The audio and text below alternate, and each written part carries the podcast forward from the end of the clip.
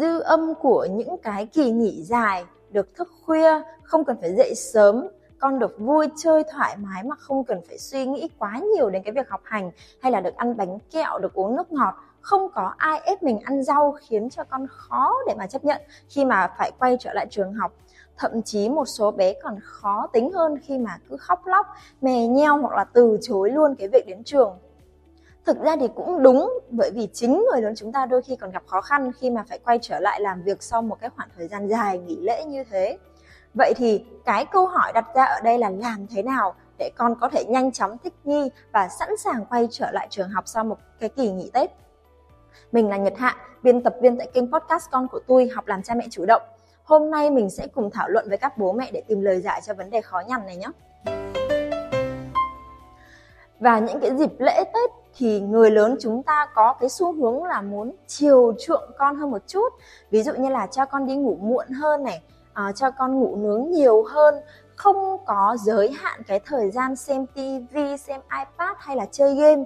Bởi vì ai cũng mang một cái tâm lý là cả năm mình chỉ có một dịp tết như thế này thôi. Thế thì mình cứ cho con thoải mái ăn uống chơi đùa. Khi nào con mệt thì con tự ngủ. Vậy thì để đưa con quay trở lại với cái nề nếp, về lại với đúng cái thói sinh hoạt hàng ngày và giúp con quay trở lại trường học dễ dàng hơn thì sẽ cần phải làm những điều gì?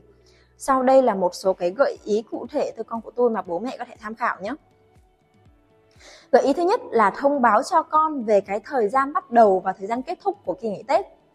Người lớn chúng ta thường hay có một cái câu nói vui với nhau là cuộc vui nào rồi cũng có lúc tàn đúng không ạ? Nhưng mà con lại không nghĩ như thế. Đặc biệt là đối với những bé còn nhỏ, chưa nắm rõ được các khái niệm về mặt thời gian. Vì thế con chưa thể nào hình dung được là khi nào con được nghỉ, khi nào con phải quay trở lại về cái việc đến trường. Vì thế bố mẹ có thể nói trước cái kế hoạch dịp tết của mình cho con biết.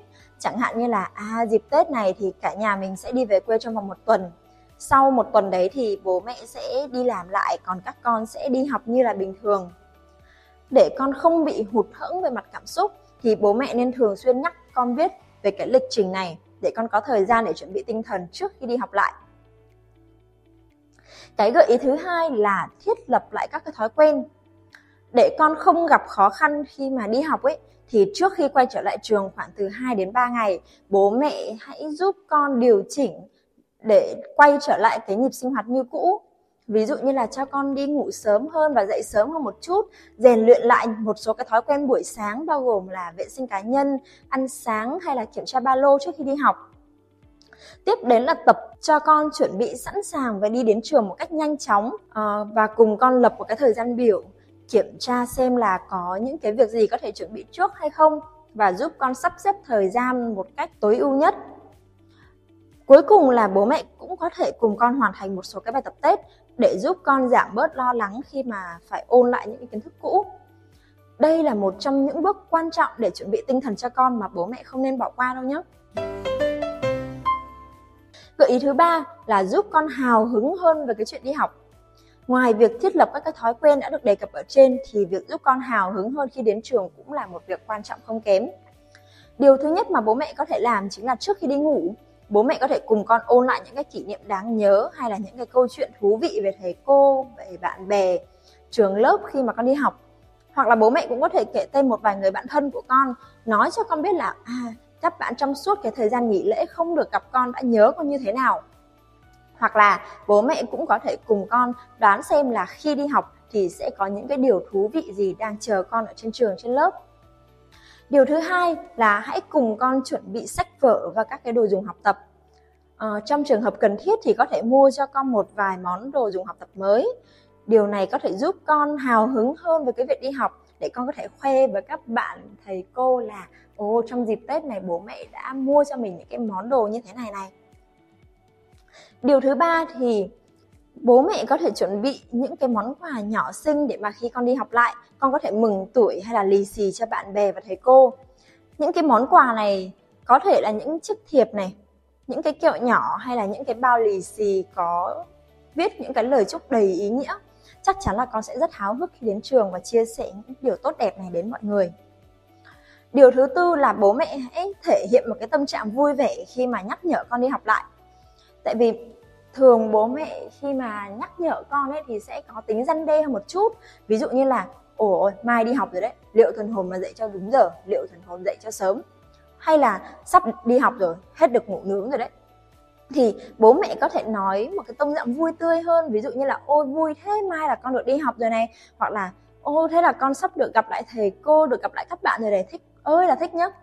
Đấy, thì bố mẹ trong cái lời nói đấy cũng có thể tỏ ra hơi ghen tị một chút ví dụ như là khi đi học này, con sẽ được gặp biết bao nhiêu là bạn, chơi rất nhiều đồ chơi luôn. Thì như thế sẽ giúp con cảm thấy cái việc đi học nó rất là vui và giúp con thoải mái tinh thần hơn trước khi đi học nữa. Vào cái ngày đầu tiên đi học lại thì bố mẹ nên cho con dậy sớm một chút để con có đủ thời gian để chuẩn bị tâm lý. Nếu con là một đứa bé nhạy cảm thì hãy hứa với con là sẽ đến đón con đúng giờ và thông báo cho con biết luôn cái thời gian cụ thể ví dụ như là à chiều nay 5 giờ là bố sẽ đến đón con ngay. Trên đường đi học thì cũng có thể cùng con ôn lại những cái lời chúc, những cái câu chuyện vui vẻ hay là những cái dự định của con khi gặp lại thầy cô và các bạn. Nếu như mà con thấy buồn thì hãy ôm và an ủi con vì một số bé cảm thấy rất là khó khăn khi mà phải tách khỏi bố mẹ sau một cái khoảng thời gian dài bên nhau như thế. Tuy nhiên đừng cố gắng nán lại ở cửa lớp bởi vì nó chỉ càng khiến tình hình trở nên tệ hơn mà thôi. Vì thế khi đến lớp, hãy vui vẻ chào tạm biệt con một cách dứt khoát.